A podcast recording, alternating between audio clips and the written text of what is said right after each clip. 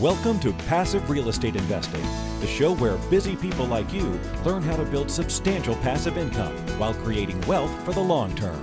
And now, here's your host, Marco Santarelli. Hello, and welcome to another episode of Passive Real Estate Investing. I'm your host, Marco Santarelli. You know, I haven't done an episode on rental property insurance for a while. I guess some people find that to be kind of a dull, boring, dry subject. But the thing is it's very important. And if you're going to be a property owner, especially a real estate investor, you need to understand the importance of property insurance and what kind of coverages you need, the questions to ask, who to work with, and also just understand what's going on in the world of insurance because it applies to you. You don't want to carry unnecessary liability and exposure. Look, you're an investor, you're a business owner, you need to be smart about this stuff. And when you look at the team that you have, that you build, one of those people on your team is your insurance broker. They're going to be the ones to help advise and protect you so that way you're not a target and your properties are covered properly. And if something should happen, regardless of what it is, from a flood to an earthquake to a fire, you've got yourself covered. You're not going to be at a loss. So with me today is a guest that I invited on after being impressed with what he has done and the website and company that he has joined with. He is the chief insurance officer of a company called Obie. And his name is Matt, I hope I don't butcher his last name, Sutika. Perfect. But here's my little spiel about Matt. He's an award-winning entrepreneur and a business owner in the insurance technology sector. For about a 5-year period, he was a top-ranked State Farm agent. His company was Skylight Insurance. And in a short 2-year period, he grew that company to be a $5 million plus brokerage with partnerships and technology in the multifamily community space. He had a staff of less than 5 people and a zero marketing budget. But what he did is he bridged, insurance principles with technology. Then he ultimately joined forces with Obie, which is an insurance distribution platform for real estate investors, which is kind of cool because, they're catering to us. And they're a pretty big company. They employ more than 70 people and they've raised over $14 million. And today he serves as the chief insurance officer. So with all that, Matt, welcome to the show. Hey, thank you for having me. Well, it's great to have you on. It was interesting chatting with you before we started recording here. Sounds like there's a lot we can talk about. So let's try and cram as much as we can into the next 35 minutes or so. Absolutely. And your point on insurance not always being this sexy, I do promise your audience I will make insurance as sexy as possible and most interesting as possible. And I do always joke that for my episodes, put like surprise new episode. And, so that way they don't see insurance in bold and not jump on, but we'll have some fun with it. And I think they'll get a lot of value out of it. Cool. Well, that's a good tip. I'm sure I missed quite a bit, but what else can you tell us about yourself that I didn't cover in your intro? Yeah, I think the intro is great. I think the biggest thing is, I'm going to talk to you about insurance today, but from a lot of areas, I'm just like your viewers, right? I own single family rentals. I invest as an LP in a lot of real estate deals. And along with even my business partners, they have a real estate background, and we really built Obie to, do insurance for a real estate person, but it was in our perspective, like what didn't we like if we were in your shoes in the insurance side. So really that's like the main thing that I saw they were missing is that, I've always been in the real estate part from my State Farm days. I worked with realtors to write homeowners insurance, moved over and built an insurance company for Century 21, which of course is in the real estate space. Then flipped over to getting more into the landlord, large multifamily space where I'm at today. Nice. So very, very high level, insurance is a massive industry and it's probably changing on a regular basis. I certainly don't follow it. I just want to know that I've got the right coverages and I have my insurance in place and it's kind of set and forget, but kind of as a lead in, what's the latest in the world of insurance? I know that it's kind of a dry old industry, but at the same time it's being morphed and changed with changes in technology and whatnot. So what can you tell us about the world of insurance? Yeah, I to lead off with the technology piece, I think insurance is going through the same industry changes that you saw with the airlines, going to Expedia and Travelocity and these type of sites. Everybody right now wants things faster. They want it at their fingertips. And more importantly, even like the next step of that is they want to do business where they're already doing business, right? I.e.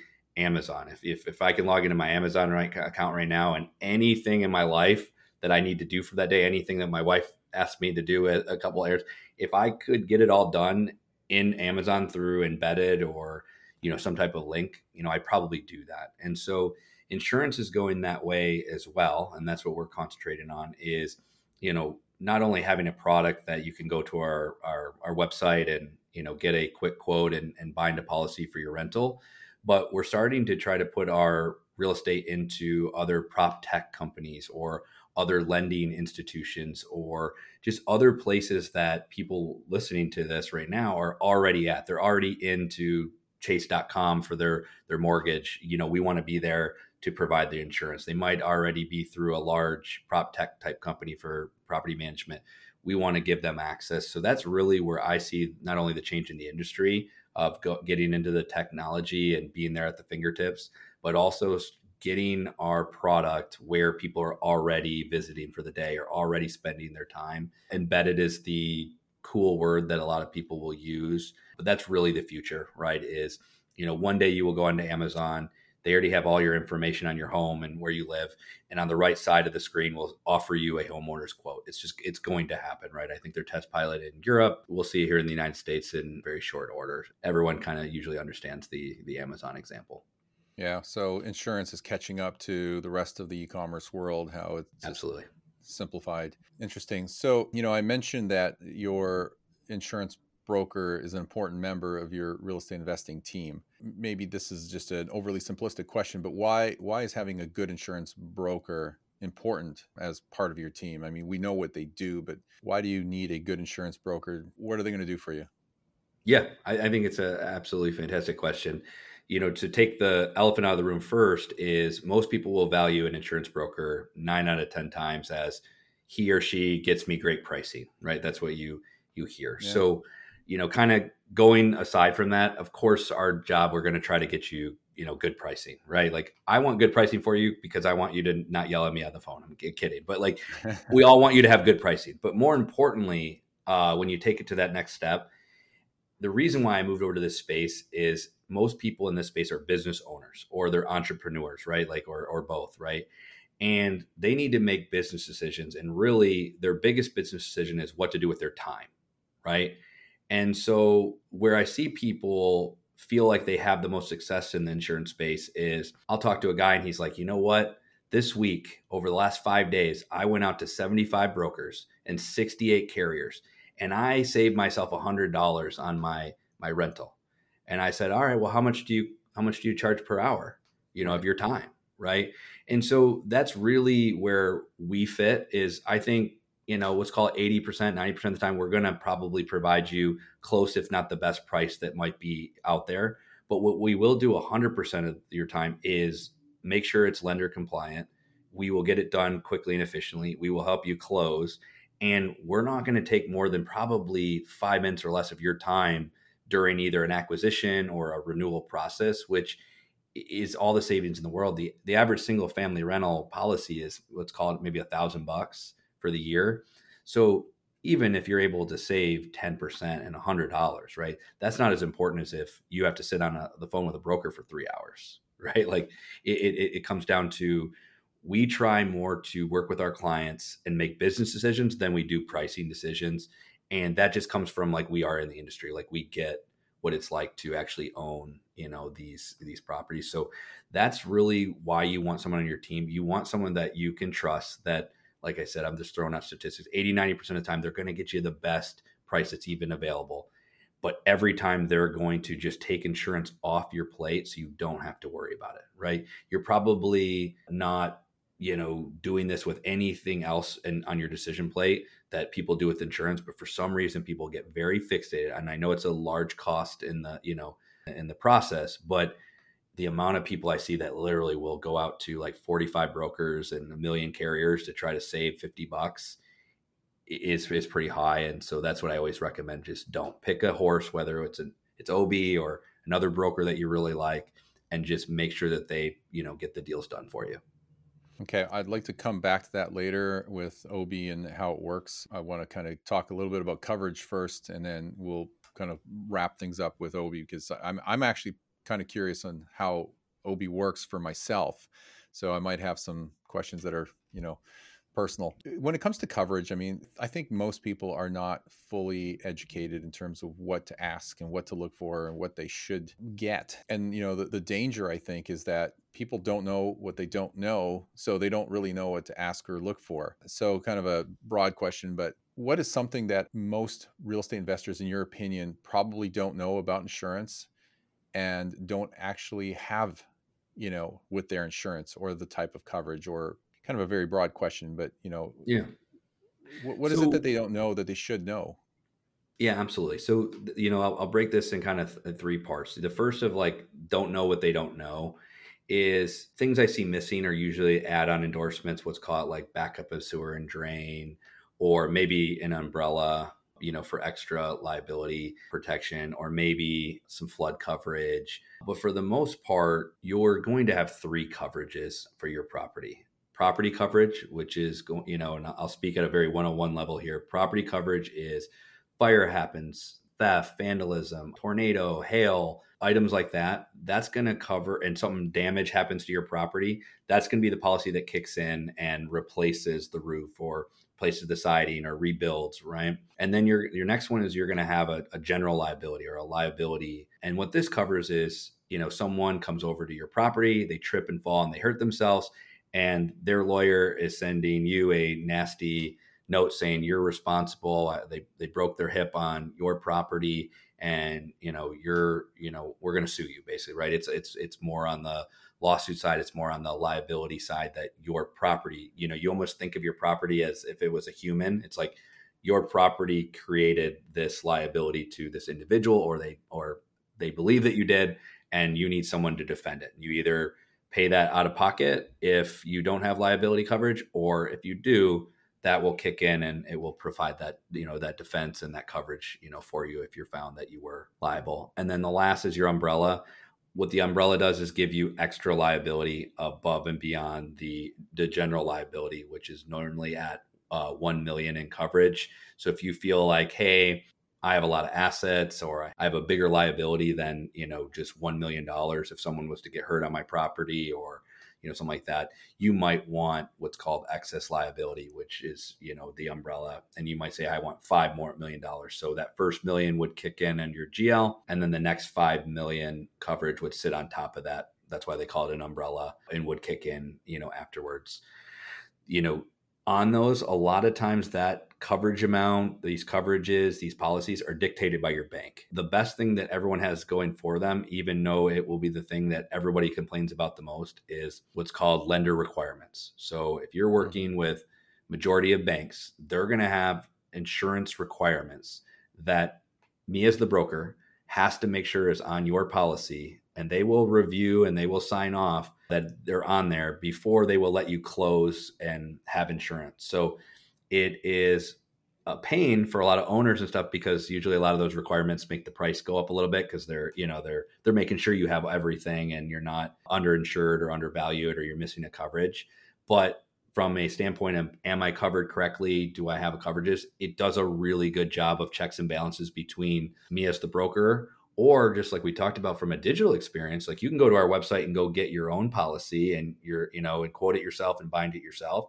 We do our best to put some, you know, items in place to try to get the correct replacement cost coverage for you and everything like that. But you do have some choices on your own, right? It protects you there, because you would have to send that policy over to the lender, same way I would as your broker. And they're going to say, no, you need to increase the coverage, or you need to add this or add an umbrella. So that to me is a great safety net. Now, where I see people get in trouble is cash deals, things like that, where they don't have the lender requirements and they call their broker up and say, get me the cheapest policy you can physically for me. I don't care what the coverage is, you know, put it down at $75 a square foot.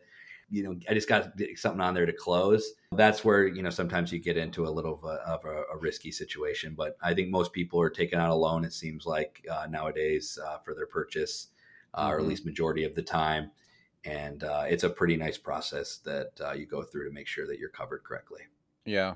Okay. So of the three categories, I mean, I think a lot of people ignore the umbrella coverage, you know, what I call just backstop. You know, once you're primary policy is tapped out, let's call it $1 million of coverage, and you have an additional requirement, where does that come from? And umbrella coverage is so cheap. I don't understand why anybody would not have, that secondary policy in place just as, a backstop. Absolutely. I think, the interesting thing from being on both sides of the coin here is I think right now, we're in a little bit of a tougher market, than it was, over the last couple of years, where you could kind of buy everything and anything, and everything was hitting your marks after 18 months and it was good. I think the number one thing I could give for advice, right, of why some people don't choose coverages is they're getting into deals that they're forcing to pencil out that really you shouldn't. Mm-hmm. So my advice is, when you're going through the process, before you even buy the asset, right, get with your broker. This goes back to why you should have a trusted individual. Have someone who's going to tell you the truth, right? We have an estimation department at our company. And anytime I talk to a client, especially one that I know that we have a good relationship with, I always tell them, like, a lot of times you might not like the answer we give as far as like what we think the estimated rate will be, but it will be accurate. And I think too many people, unfortunately, go to the wrong broker, or they quote it themselves incorrectly. I don't want to pick on other brokers, right? And they try to just get insurance where they need it to be so that the deal pencils out so they can feel confident about purchasing it. They get into it. Then all of a sudden they get the real quote, right? And it's higher because the lender kicked in at that time. And now they're complaining that the insurance is too high and this is going to, hurt their proceeds, or it's going to screw up NOI. And they kind of did it to themselves, right? They should have probably maybe walked away from that deal. So I see that mistake actually happening before you buy the asset than people who actually own and operate them later on. I see it like they're making the mistake up front. You'd walk away if they wouldn't match your price that you would pay for it, right? Like, in negotiations, people force insurance costs to fit their Excel sheet or fit their number that they need it to be. And that's what gets them. And then you never can catch up because insurance is not getting cheaper, right? I wish it was, it'd be great for me, but it's not. Even if we don't have a crazy bear market continue, we will continue to have just normal increases from inflation, et cetera. Yeah. Yeah, cutting corners like that just leads to problems and risks, Speaking of risk, from your experience, Matt, what is the biggest risk investors leave themselves exposed to when it comes to insurance? I think the biggest risk they have is, I hate to repeat, but it is not doing the correct underwriting before they purchase. I think that's the biggest risk. I don't see a ton of people, unless they're on a cash deal or they don't have a lender involved, getting themselves into too low of replacement cost or not having some of the rent coverages. Of course, there's people who choose not to have an umbrella, which is a risk, or, maybe they have the need for a backup and sewer drain or flood coverage and they don't have it, and that'd be a risk. But I see the biggest risk for most people, and it is insurance related, right, is the upfront underwriting of the deal and the lack of knowledge that they could get on a place from insurance. And so everybody, again, is normally looking at insurance as, what does it cost me? And does that work for my model? And they forget about that insurance has been on that single family rental or that apartment for a long time and has a history. Insurance can tell you about the crime score in the area. It can tell you, has there been previous losses, right? Because the wiring's really bad at the location. Maybe what's it like, what if I told you they had 3 fire losses due to wiring over the last 3 years, right? Very interesting whether you want to purchase that or not, or get a credit from the seller when you're doing that. So the best thing and the most intelligent people, I think, with their insurance is that they treat the insurance as a tool that can help them decide whether they should buy the asset. The price of insurance is the price of insurance. And what I mean by that is, like, you can figure out what it's going to cost for that asset. But it's like, what's all the other things that insurance can tell you, to help you determine if this is a good asset for you short term, and long term, on that. So that's the biggest mistake I see made is before the purchase, is really understanding what it's going to cost accurately. And then also, what information can I get from my trusted broker about this that I don't know about as the buyer? Will an insurance agent or brokerage provide that information to you? I mean, if they're looking into it, is that something they voluntarily will provide? Yes and no. Let me tell you how it works and then how you can actually get it where they will provide it. So there's a thing called a loss run, right? So in the automotive space, most people know this, it's called the MVR in the auto space. And what that's known for is you go to get auto insurance and they run whether you had tickets or accidents. Rentals have the same history. It's called a loss run. And every carrier that's been on that risk can print out a 12-month loss run for when they had the coverage to show if there was any losses submitted and if there was claims. What it doesn't show is if something happened and the current owner just paid cash for it and didn't turn it in. Of course, that wouldn't, show up, but it'll show up for any recorded loss. Now, most sellers have no problem, providing this loss history. You have to get it from the seller, right? But there are those who do. And I always say when you put in your purchase agreement and you have kind of like a due diligence period, or, you can say like, you need to give us like rent rolls, or you have to, things that the seller has to provide, just add right in there up-to-date loss runs. Just put it as a requirement. They won't care at all at that point. The only time I do see them care is it's 2 weeks before closing and you finally go to ask them and they're just in this position of like, I don't want to provide anything that could maybe kill this deal. And so it could have, people, sometimes they don't send them in their clear loss runs. They're just, they get finicky. But if you have it in that contract that it's something they have to provide, then they'll get it done for you. So that's why you want it. And it's out there and your broker can help you get that, right? And you can get it from the seller, but also set yourself up for success, put right into that contract that you would like the current seller's insurance policy and current loss runs as part of the purchase. Interesting. So I like to classify certain things as, must have, should have, and could have. So if we apply this to insurance, what would you say real estate investors should have? Well, must have for insurance coverage, should have, and then the optional, if you will, could have. Yeah. Very, very simple. They must have, in my opinion, property and general liability. That's, up to a lender requirement. They should have an umbrella to go with it, very much on the same conversations, not that I'm trying to just repeat myself, but insurance is simple in a way, right? Like, especially on a single rental asset, right?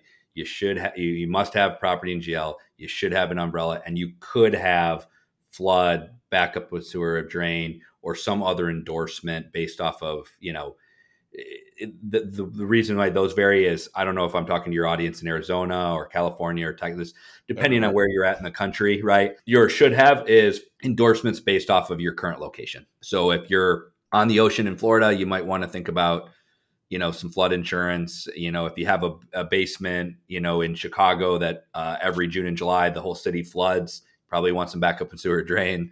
And that's where your trusted, broker or advisor will be suggesting those to you. How common is rent loss insurance, and do you recommend it? Is it something worth having? Rent loss is built into your property coverage, so it goes into your must-have category. So part of the property coverage, right, that we talked about earlier is you have a hailstorm and the roof gets destroyed, right? Yeah. The second half of that is you might have a few tenants that can't live in their space, or one tenant that can't live in the space while you're getting the roof fixed. You have rental income coverage that then kicks into. It's all part of the property policy. You really don't have one without the other. So as you're fixing the roof and you're out 2 months of rent because, the tenant has to go live in a Best Western for a couple of months and they were paying you $2,000 a month in rent, part of the overall claim settlement will be providing you $4,000 in those rents. Yeah, that it's called rental income and coverage. Insurance doesn't go into like evictions or people don't pay their rent. Like It doesn't go into that space. It goes into if you have a claim and you're at a loss of rent, you'll get coverage for that. And that's built in with your property policy. Sure.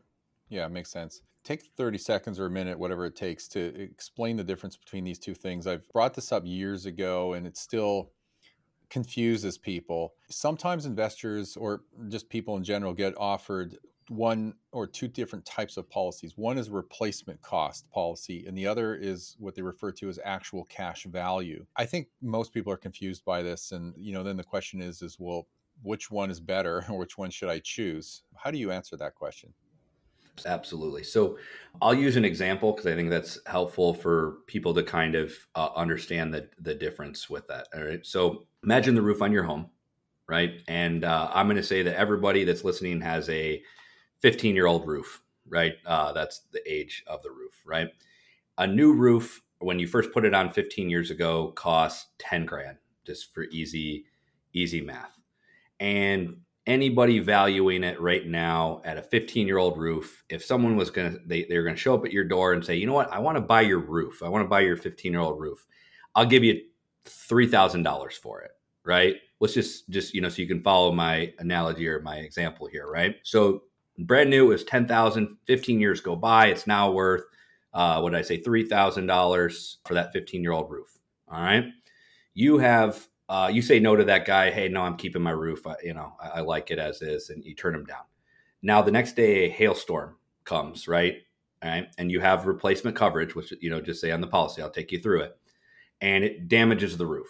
Claims adjuster comes out and says, you know what? We have a claim here. We're going to take care of this for you. The first check that they give you is the actual cash value check. They owe you for the actual cash value of how that roof is today, with that 15-year-old roof. So they say, hey, we owe you $3,000, right? Now, if you only have actual cash value, that's where it ends. That check right there. You get $3,000. That's the actual cash value of your roof as of today. And that's all that you get from the insurance.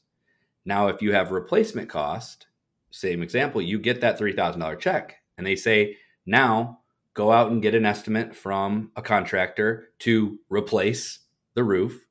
And when you go replace it and you spend $10,000, or you're going to spend $10,000, and you either get it done or you have a signed contract that you're going to get it done, we will release the additional $7,000, giving you a full 10 so you can replace the roof and therefore replacement coverage, right? So that's the journey that you're on. And there is your risk if you don't have replacement coverage and you just go with actual cash value, or ACV. A lot of people will, you know, that's how they'll pronounce it, is you'd only get that first check, you know, the value of the roof today. And you'll sit there with the adjuster and argue over how much it should be depreciated, right? But it's going to be lower, right? Or you can get that full replacement check and actually get that brand new roof put on. So, you know, minus your deductible, of course. Right. So it sounds like replacement cost is by far the better choice. Of course, you're going to pay more on your premium in order to have replacement versus actual cash value, but then you're not going to have problems or be worrying about where the money's going to come from if you do need to replace something later. Absolutely. I mean, I always recommend replacement cost, but just, okay, you know, for your audience that, you know, has a little bit more familiarity with the space, you know, ACV does have a place in time, right? If I buy a newer house, right, that, and I'm looking at my business, and I would need, you know, that roof in that example fully replaced, or it would hurt me as a business, then I should probably have replacement costs. But let's just say I buy a real beat up house and I only pay $25,000 for it because I'm going to remodel it. I'm going to gut it. I don't have as much money into it. I didn't buy a brand new roof. So if some damage happens until I put a new roof on, or I, you know, do the upgrades, I only need that $3,000 check because honestly, I'm going to repair the roof and do it on anyways. I'm not out anything in my business model. Then ACV, or actual cash value, does have a place. I'll pay a little bit less for insurance. I don't need the replacement cost coverage. So it does have a place in time, or a place, you know, in the space, right? That's why, it, you know, there is an offering. But I would say 99 out of 100, 95 out of 100, whatever the exact number is, you want replacement costs, because most likely you paid $150,000 for that place and it has a decent roof, and you'd be hurting your NOI if you had to shell out that $7,000 out of pocket to get that new roof. Yeah, good point. On that note, is there a rule of thumb on how much coverage an investor should carry on their properties? This sounds like an oversimplified question, but how does one determine how much coverage they should have or need? Absolutely. Trusted professional for us, speaking on it, we use replacement cost tools. So we actually use data, tools, and technology to pull data in every zip code on what things are costing, you know, rebuild costs, cost of labor, cost of materials. So we're using tools to determine what the replacement cost is. I don't think anybody should just off the hip estimate like, oh, I'm going to use $100 a square foot or $80 a square foot.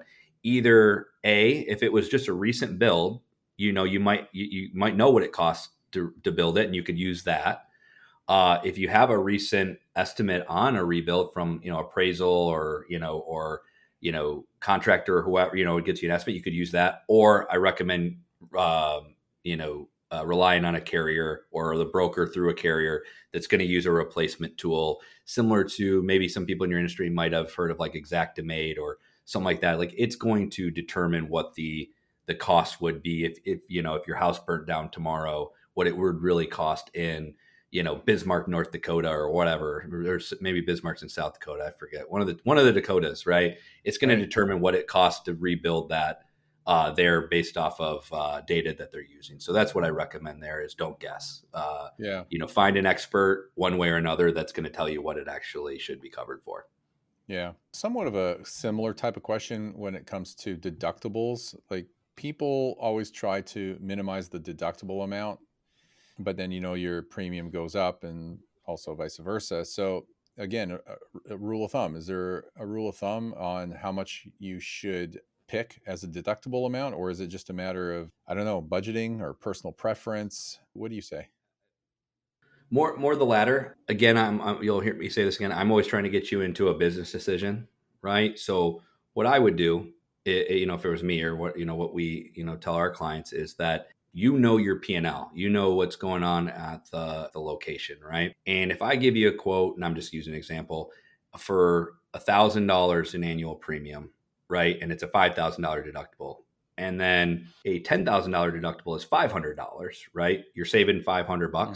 right? To go the difference in those deductibles, right? And I should have probably had some better numbers here, but what you'll get the concept is, you really need to look at it this way.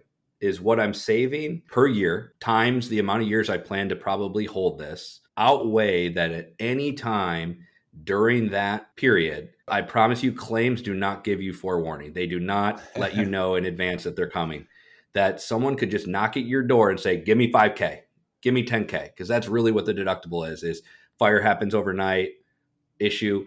And you're responsible for the first dollar. That's your deductible of that loss. So $100,000 loss, you got to pay basically the first $5,000, i.e. the insurance company is only going to give you $95,000 to cover that. So if your answer is like, the amount I save over the 7 years I'm going to hold is more than the difference in the two deductibles I'm looking at, that works.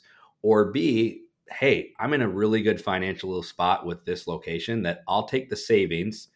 And if I have no claims happen, I'm even better for my investors or myself as the investor. But I'm financially okay that if I have to contribute the deductible at any time, it's not going to put my numbers out of whack. It's not going to, cause me to have an issue with this risk. And therefore, I'm going to take the lower premium. And that works exactly the opposite.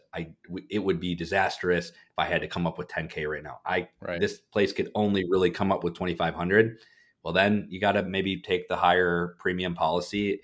And that's why I say it's a business decision, and people should look at it there. That has nothing to do with coverages. It is strictly, the deductible is how much can you pay out, in your portion. It's your version of risk, right? Insurance is all about risk, right? Mm-hmm. Like, this is how much money we need to protect you for this. The deductible is your risk. How much are you willing to take on of a claim if something happens in exchange for a savings on your overall premium? Right, got it. And that's really how you should look at it. So before we talk about Obie a little bit here to wrap up, one last question. Short-term rentals, there's been kind of a uptick over the years with increasing interest in short-term rentals, provided they're in the right locations and whatnot. Is there any difference in the insurance coverages and policies that an investor should be getting for a short-term rental versus a traditional rental? The simple answer is not as much a difference in coverage as it is only certain carriers will allow you to write a policy that is for a short-term rental. So again, if you're working with a broker or a company, I'll use us as an example, we're going to have certain carriers that are okay with short-term rentals, and certain ones that are not. There might be a little bit more of a price increase if it's a short term, because a lot of times it's maybe an endorsement or something that we're marking as part of the quote that it's, a short term rental. And instead of a $900 for the year, it's $1,000 for the year. But From a coverage standpoint, you're still going to have the same coverages. It's more of an underwriting or a eligibility type situation as it relates to the short term. More and more carriers are getting okay with it, or coming up with an endorsement for it, or expanding into the Airbnb or the Vrbo or VRBO. I always say VRBO, but I think it's whatever. Yeah, they're I think they say it like Vrbo, but. More are getting comfortable with that space, right? Because it's, most people are Airbnb or short-term renting their spaces now. It seems less and less of the long-term rentals by the day.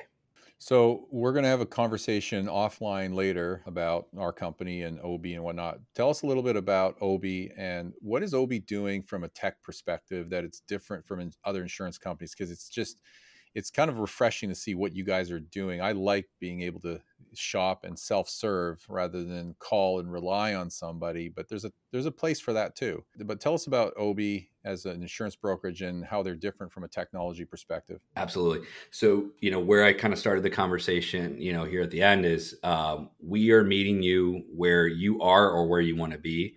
So we are using technology where you can go through our site. If you're looking at a deal at 3 a.m. and no broker is probably up and at your call, you can go and get a quote. You can go and get a quote and bind a policy when you're actually looking at a deal or you're looking at analyzing a deal.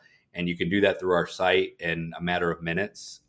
So we're adding technology to give you that ability. We are embedding, like I talked about, in other areas you might see us from your property manager. If you're using maybe an online prop tech type company for your property management, you might eventually go into your portal and see on the right-hand side, get a quote from Obie, and we're pulling data that's already in there from that property manager to give you a quote. And then for those who are, hey, I like the idea of technology, but I still would like a human. I still would like to discuss. We still do have that, right? Like we're far from getting rid of that space. We're bringing technology for us, not because we feel like everybody's got to be forced into it or like that's the only part of the future. We're bringing it in because I think there's a lot of people that can help, but we're also realizing that there's a lot of people who still want to talk to somebody or go through things, or maybe they want to start out with technology, but they still would feel better to review, with someone. So we're still can do both. And that's where really we're probably going to stay for a while, is that we're going to continue to meet you either where you want it to be or in the medium of exchange that you want to do. Matt, if someone has policies in place that they've recently reviewed or renewed, like within the last, 0 to 6 months on annual policies, and they want to transition or switch, is that a difficult thing to do? What happens to the existing policies? Very easy process. What I would say is, if you're watching this, if you have a rental property, go onto our site, check all your rental properties or check a few of them. It'll take you a matter of minutes. If you are either at a price that you like, or you just in general would prefer to be over with our team, I am in all the social medias. You can get a hold of me under my name, Matt Sutika, to, talk about it. My team's available. We will step you through the switch. It's very easy. You're just either letting your current broker know that to cancel it on a certain date and you'll get a prorated refund, or if you're already going through some type of digital experience, you should have a portal that you go in and cancel. But in the 1 to 4 unit space I'll never say anything at 100, at a 99% clip, there's usually no minimum earned or cancellation fees for the most part. So you should be able to cancel anytime. So you would start the policy with us on March 1 or whatever, and you would tell them to cancel your other one on March 1. Very easy process, and would be happy to do any hand holding or any help that we need to do. Well, Matt, it's been a pleasure having you on. I could talk to you for another hour about insurance-related questions if you're inclined. I know you need to get going. You've pretty much answered my last question. How can people follow you or get more information? Why don't you, plug what you need to plug here and let people know how they can reach you and Obie? Yeah, absolutely. So for quoting or anything in general, obieinsurance.com. Obie is Oscar Boy Indigo Edward, and then insurance spelled out.com. And then my name is Matt Sutika, which I think it'll show up right there, S-U-T-I-K-A. As of right now, and to my knowledge, I'm the only Matt Sutika in the interwebs or maybe alive in the world that I know of. If you find another one, actually, please screenshot and send to me.